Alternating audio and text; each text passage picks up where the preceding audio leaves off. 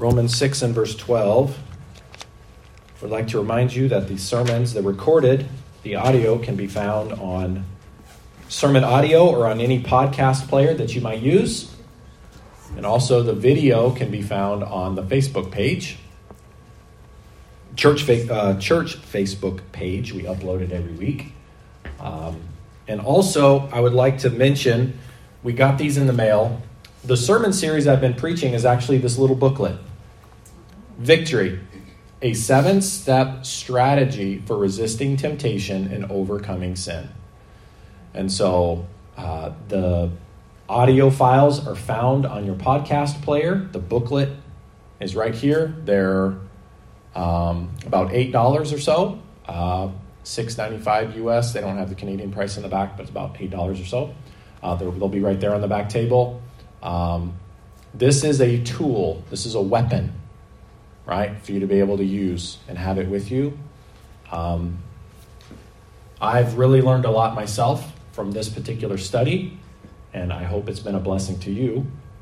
And so, the last installment of this particular sermon series is Yield to the Spirit. We'll read these few verses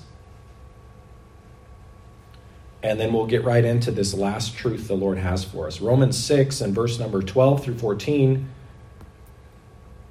Let not sin, therefore, reign in your mortal body, that ye should obey it in the lust thereof. Neither yield ye your members as instruments of unrighteousness unto sin but yield yourselves unto God. There's our word. You see it several times here in verse 13. Yield. Let's start again, verse 13. Neither yield ye your members as instruments of unrighteousness unto sin, but yield yourselves unto God as those that are alive from the dead, and your members as instruments of righteousness unto God.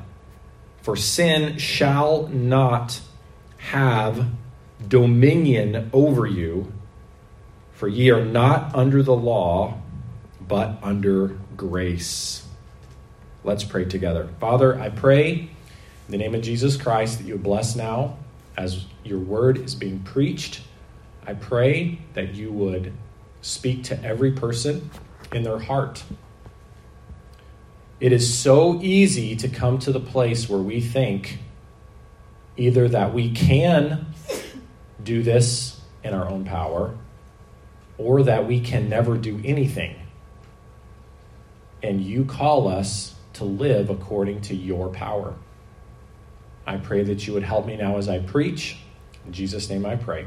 Amen. I heard a silly story. Sometimes silly stories help us understand spiritual truth. This, this story was given at a conference by a pastor and one of the unfortunate things about kiddos who grow up in pastors' homes is oftentimes they provide really good sermon illustrations. And this is the case of this story. This didn't happen to my son, but it was another pastor who told a story about his son. As little boys do, they love to do whatever their dad is doing. And so the father got up on a Saturday morning and he was going to mow the grass. He was going to mow the lawn. And so he brought out the weed trimmer, this big gas powered weed trimmer. The little six year old boy's like, Dad, can I do that? Can I help? No, son, you can't do that. This piece of equipment's too big. You'll hurt yourself. You can't use it. He puts it back, brings out the lawnmower, cranks it. Dad, can I help you do that? Can I do that? No, son, this lawnmower's too big. You can't do that. But after he gets done, there's all these grass clippings all over the driveway and all over the sidewalk. And so the little boy says, Dad, can I help? Can I help? The dad says, Actually, you can help. And he goes out and gets an electric blower. So he plugs up the electric blower, shows the little boy how to use it, and he says, I want you to blow all the grass off of the driveway and off of the sidewalk. The dad goes back into the garage and starts putting some things away, expecting to hear the electric blower come to life and the little boy blowing the grass off the driveway and off of the sidewalk. Instead, he hears nothing.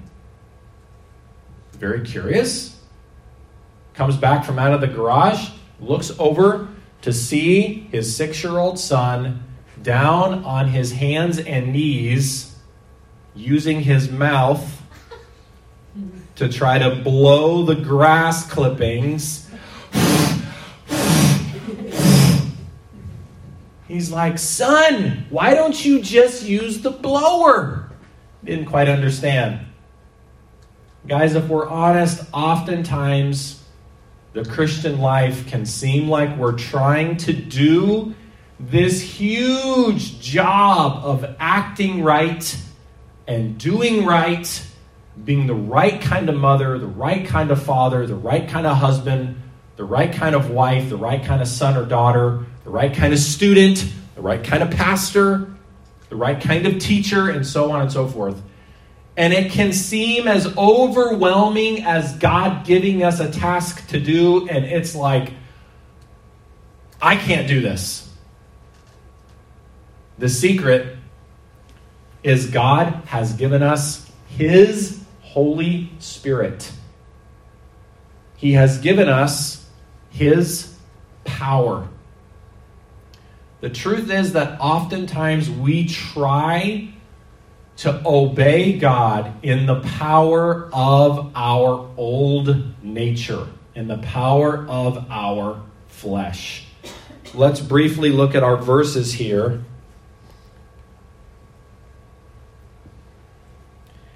In Romans 6 and verse number 12, let's jump back up to verse number 1. Now, my when I when I look at verses, I'm always inclined to go back a little bit and find out what is this talking about, right? Uh, we can get a lot of strength from one verse, but we can get a lot of strength by understanding why that verse is put right there in that part of the Bible, right? So the Apostle Paul, by inspiration of the Holy Spirit is writing to the Christians that are at Rome. Can we agree that there were a lot of temptations in the Roman culture? Pretty much back then, anything was okay. It was a very uh, violent culture. Very violent culture. Any culture where you could go to the Coliseum, a local. We went to the Col- we went to the Coca Cola Coliseum. They didn't have the Coca Cola Coliseum back then. We went to the Coca Cola Coliseum last night and watched hockey, and yes, it was a little violent, right? As a lot of sports are. But imagine going to the local Coliseum and the event for the night was people literally being killed, slaves, prisoners, for the sake of entertainment. They would bring, they would, they would capture wild animals found all over the Roman Empire lions and tigers and bears and all types. They would have camels, they would have like angry, uh, anything large and big, and they would have them out there. And they would have them, sometimes they would fight and spar with them, and sometimes they would just keep them very hungry. And they would go out there and they would just, for entertainment, they would kill. We need to understand that when we read the New Testament, this is talking about a culture that was very violent and very, very lustful. And not to go into any kind of a detail, but back then, you pretty much did whatever you wanted with whomever. And there were also plenty of slaves. It was, it was not a genteel, Victorian type of culture. We have to understand that these people came from a sinful background. They were saved out from these behaviors dishonesty, violence, lust, anything that you can possibly think of was going on back there. They heard the message of the cross, they came to Jesus, they were saved and the Apostle Paul is teaching them and telling them, you don't have to live based on your old behaviors and your old habits and your old thoughts. You have been given a new nature. And so we start in verse 1. What shall we say then? Shall we continue in sin that grace may abound? God forbid. The answer to temptation is not to just simply give in. Well, I'm going to heaven anyway. Some people would argue that. Scripture's very clear. Once you become a Christian, once you get saved, you're saved forever. Christ died once. We must accept him and be born again one time. We don't get saved through baptism. We don't get saved through sinning, repenting, sinning, repenting, sinning, repenting, sinning, repenting, and keeping up this impossible process of coming to God and asking Him for forgiveness. No. We are saved once. He died for the sins of the whole world, and we accept Him one time, and that process or that moment is called, not a process, that moment is called being born again of the Spirit of God. So the answer to temptation, whether it's anger or lust or violence or dishonesty or whatever it may be, a bad attitude, some people just walk around and they, their attitude is just sour, just, eh, just caustic, right? Skeptical just a bad attitude. They've never been happy a day in their life. They've never allowed the Lord to teach them to have the joy. I'm not talking about weird Disney things, right? They're just walking around giggling all the time. That's not that's not Bible Christianity. Okay? But neither is it Bible Christianity for us to walk around all the time with just a bad attitude. So the answer to temptation is not just to give up and say, well, grace is going to abound. We're saved by grace. I'm not saved by works anyway, so just, you know, whatever. God loves me. And by the way, there are some churches that go so far as to say that. There are churches nowadays, they call them extreme or radical grace churches. You can find a radical grace church. Not biblical. Do whatever. God loves you anyway. Let's just praise the Lord. Excuse me? What do they do with these verses here? What do they do with them? Guys, we have to be so cautious. We need such wisdom nowadays. There's so many false teachings out there. Look, look, to just give in to sin is not the answer. It will not bring peace.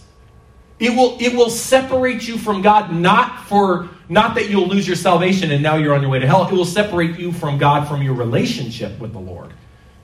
You will grieve the Spirit of God. The Bible says very specifically in, uh, if I can find the verses in my notes, the Holy Spirit who lives inside of us, He is the one that gives the joy. He is the one that gives the peace. He's the one that brings the long suffering. He's the one that brings the temperance, which means the self control. He's the one that grows these things inside of us. It's not me saying, I'm going to obey you and have self control. I can do this. No, that's the little boy blowing the grass. Yielding to the Spirit and saying, you want me to have self control in this moment and, and not to look there and not to think and not to say and not to do. What am I going to do? How do I remain victorious over sin? Well, by the Holy Spirit of God, He can empower us to be vigilant against sin, to see sin is going to come into my life and to see it before it happens. He, the Holy Spirit is the one that helps me to imagine the consequences. The Holy Spirit is the one that reminds me to cry out to God in that moment of temptation. The devil loves nothing more than for you to be tempted by sin and for you to be overwhelmed with it and to think, there's nothing I can do. I had to do it. I had to do it. But when we yield to the Spirit, when our heart is soft towards the Lord, He can remind us and say, You need to ask me for help in this moment. You need to ask me for help in this moment, to cry out to God. It is the Holy Spirit that gives us power to take our thought, to take thoughts captive, to not just. There's so many people that think, well, when the thought comes into my mind, there's just nothing I can do about it. That's because of my background, and that's because of that's who I am, or that's my psyche, that that's just the way my psyche works, or you know, that's that's my that, blah blah blah blah blah blah blah blah blah. But God teaches us to take thoughts captive. I can't do that on my own. I can't remain vigilant enough to take my thoughts captive. It's the Holy Spirit inside of me that gives me that power and that ability to do that. He reminds me, whoa, don't let that thought, la, la, la, don't let that thought just sit there.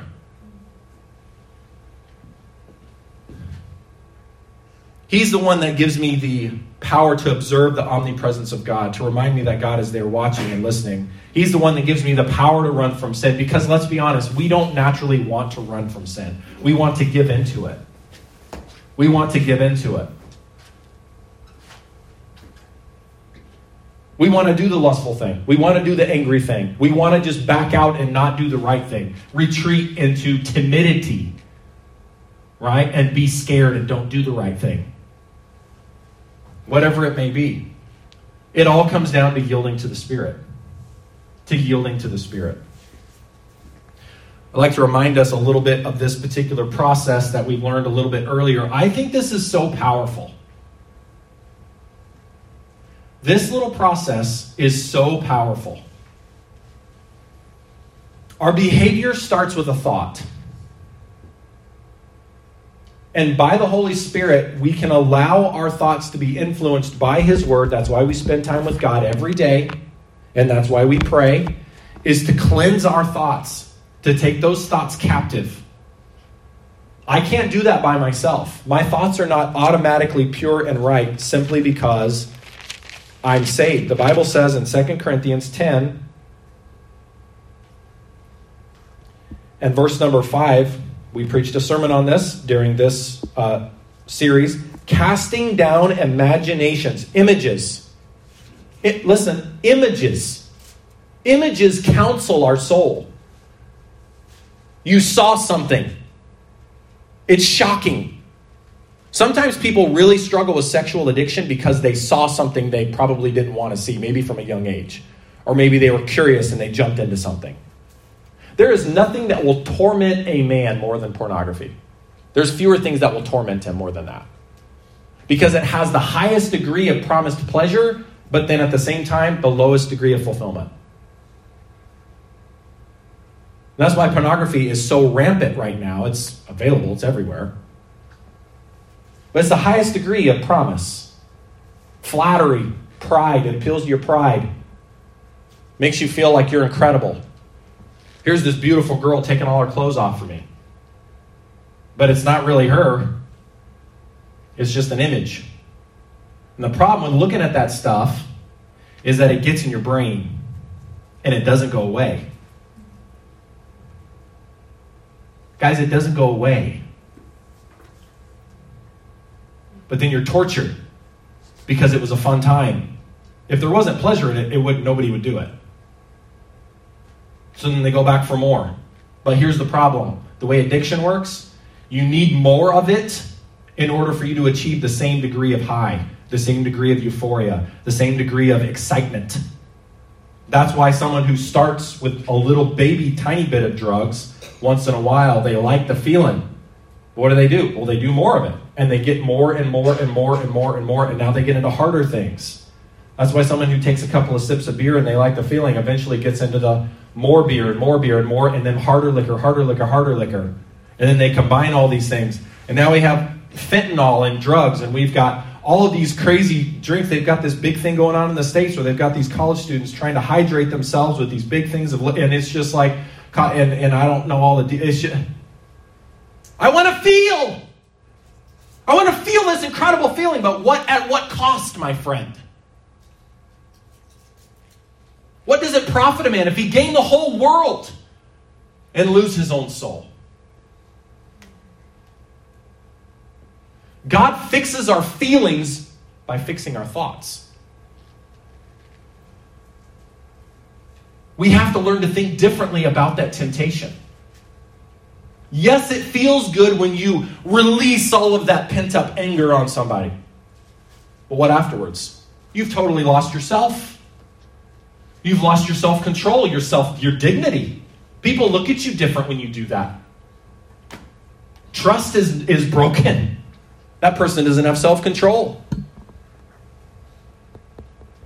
The temptation to not speak a word for the Lord when you know you should.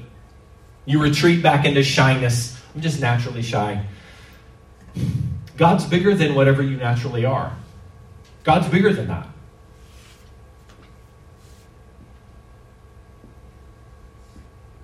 And so when we're talking about living according to yielding to the Spirit, what are we talking about? Listen, are we talking about yielding to a desire or yielding to a feeling? Is the Holy Spirit a feeling? Or is he a person? He's a person. How do we know when it's the Holy Spirit that's impressing on our heart to do something? Or to say something? Or to reject something? How do we know when it's the Holy Spirit? We always know it's the Holy Spirit because it always agrees with God's Word.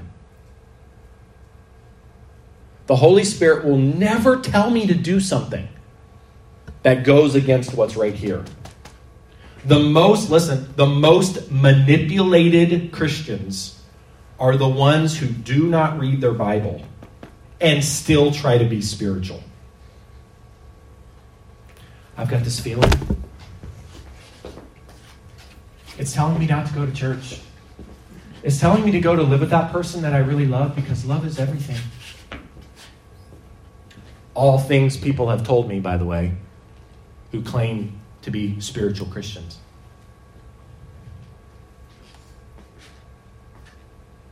That's not true. Oh, that's just your opinion. Well, it might be, except there's like 10 verses that say the opposite.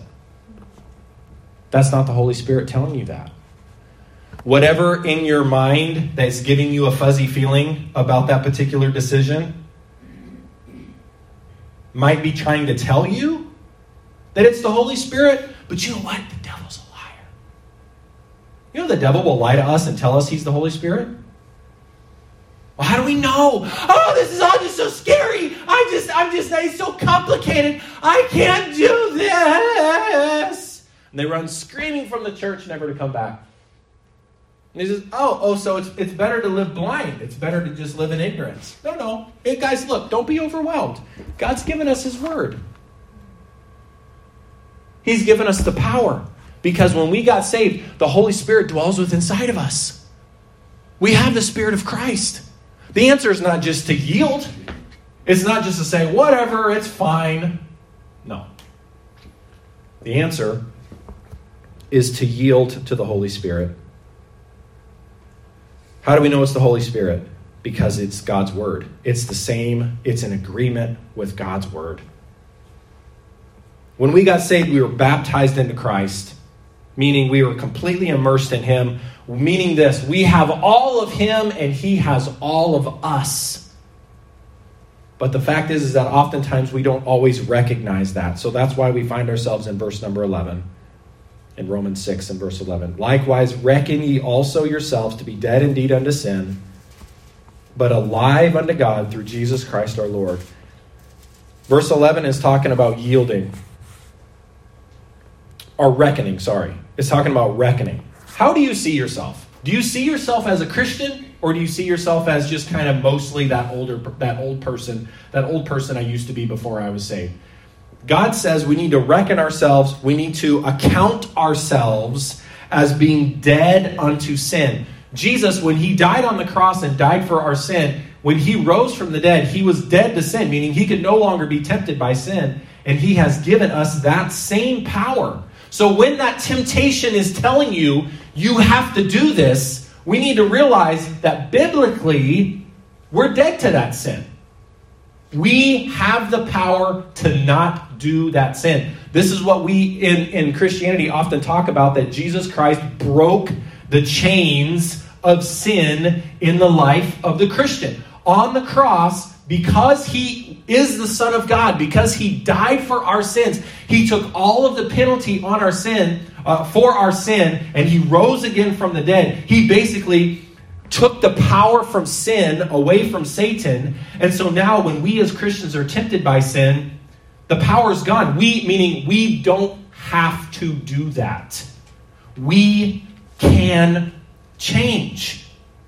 The simple illustration is if, if, if there is a war and someone is used to living in great fear, they're used to living in caves, they're used to running around the streets. I mean, you look at the way people act in a war zone. Imagine if all of a sudden Toronto was a war zone or if we came from a war zone. You don't just walk down the street in a war zone.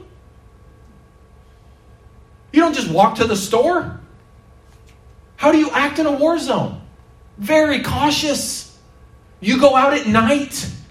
You're peeking around corners. You're scurrying from cover to cover. You keep your family. And guys, that's the way we were before we were saved. We acted a certain way before we were saved. We were wide open to temptations.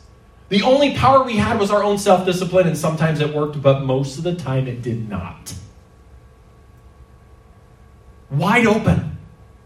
But when we accepted Christ as our Savior, he won the victory. So imagine somebody in Toronto that's now they've been they've they've, they've gotten on the plane they came through the airport they've got their they've got their immigration papers and now they're living in Toronto and all of a sudden you're going you're walking down the street and you see somebody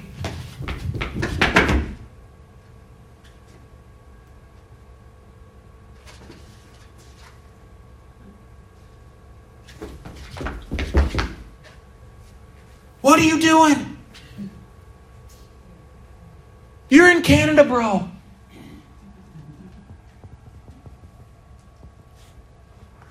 You're safe. You're no longer in the war zone. That's what Jesus did for us on the cross. And there's so many of us as Christians, we fall to temptation. We basically give up trying to live the Christian life because our mind is still really thinking about things the same way that we used to think about things before we got saved. Or if you were saved at a young age and you haven't grown in your knowledge of God's Word, we can just think the way everybody else thinks about things. Oh, for example, let's go back to the pornography thing. We have a lot of young men in the room, so this is on purpose, right? Amen. Helping them out, guys. Prepare them, help them. Well, I mean, it's natural. Everybody does it, it's no big deal. Well, then how come you feel the way you feel when you do it? When you look? When you indulge? How come there's shame when you get caught? How come there's shame in the world when they get caught? How come there's how come there's how come there's the great feelings of high and the great feelings of, of low? Couple that with a couple of bad days and maybe a mild addiction somewhere, and you're on your way to being suicidal, my friend. I know of a man right now, right now, thankfully, recovering in a good place, in a Christian addiction center, because of pornography, held a pistol in his hand twice on the same day. Hopeless. Doesn't have to be hopeless. Quit running for cover and acting like you have no power over that. You've been bought by the blood of Jesus Christ. The blood of Christ has washed you clean from that. You don't have to.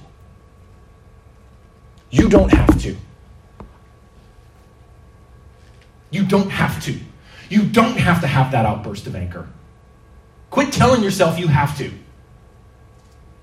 Well, there's nothing I can do. That's just my personality. The blood of Christ is stronger than your personality. Is that true or not? Yes.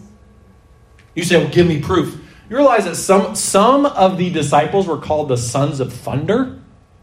And when somebody didn't let, when they didn't, the Samaritan, when the Samaritans, one particular village of the Samaritans, didn't let Jesus come into their village, what did they say?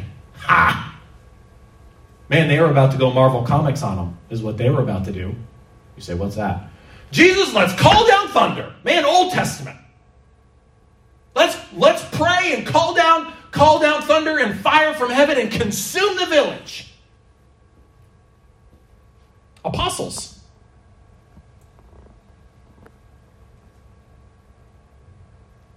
One of the apostles' name was John. You know what he was known later as? As he grew in grace? The apostle of love. Listen, whatever your old self has identified you as, God can help you by His grace grow you past that. And it's not through your own self effort, it's not through your own self discipline. It's by letting Him work in your life. One verse and we'll be done. A quick illustration Mark chapter 4. We're looking at the word yield, yield, yield. What does it mean to yield? Mark chapter 4. Well, if you drive a car, hopefully you know what it means to yield. It doesn't mean to go faster. You see the little yield sign, the little triangle sign. Or if you're coming up on a stoplight, usually yield means yellow. In Toronto, it means hurry up. It should mean. That's not the same thing. That'll give you a nice little ticket, by the way, with those cameras they have. Yield.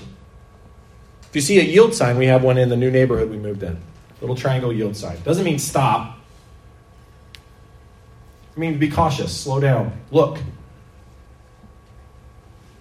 Yield. It means if someone else is coming up, you should let them go. Right? Yield. It's it's you're not you're not you're not coming up to the yield sign as I'm going to win this one. No, you're probably going to get in an accident. Right? Be cautious. Be cautious. Mark 4 this is the parable of the four types of ground. Jesus told this parable. And let's begin in verse 14. Now, Jesus tells the parable very briefly to the big crowd. But in 14, verse 14, he explains the deeper meaning to a smaller group. So we're going to look at the explanation that Jesus gives and we're going to look at which type of ground yielded to the Spirit. Verse 14 The sower soweth the word. Right? So again, he's, he's, he's giving a farming illustration, something they would easily understand in that time period. And they would sow by hand, right? They'd have a little sack of grain, and they would take it out, and they would take it out by hand, and they would just sow it. They would throw it out onto this onto the ground. And by the way, that's where we're talking about in Romans 6 it says yield to the spirit, right? Yield to the spirit and then in Mark chapter 4 here we're talking about the sower soweth the word. The word and the spirit, those go hand in hand. It's not the same thing, but they work together. They work together. The sower soweth the word.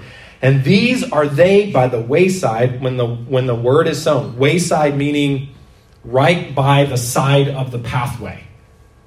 Right? So this is kind of like the pathway or right by the, the side of the pathway. And so he's sowing the, the, the seed close to the to the to the um, dirt pathway right next to the field. These are the these are they by the wayside when where the word is sown, but when they have heard, Satan cometh immediately and taketh away the word that was sown in their, what's the word? Hearts. So God's word is supposed to take root in our heart, not in the actual vessel, right? Not in the actual organ of the heart. But really, this is talking about our, our mind, our psyche. That's what it's talking about.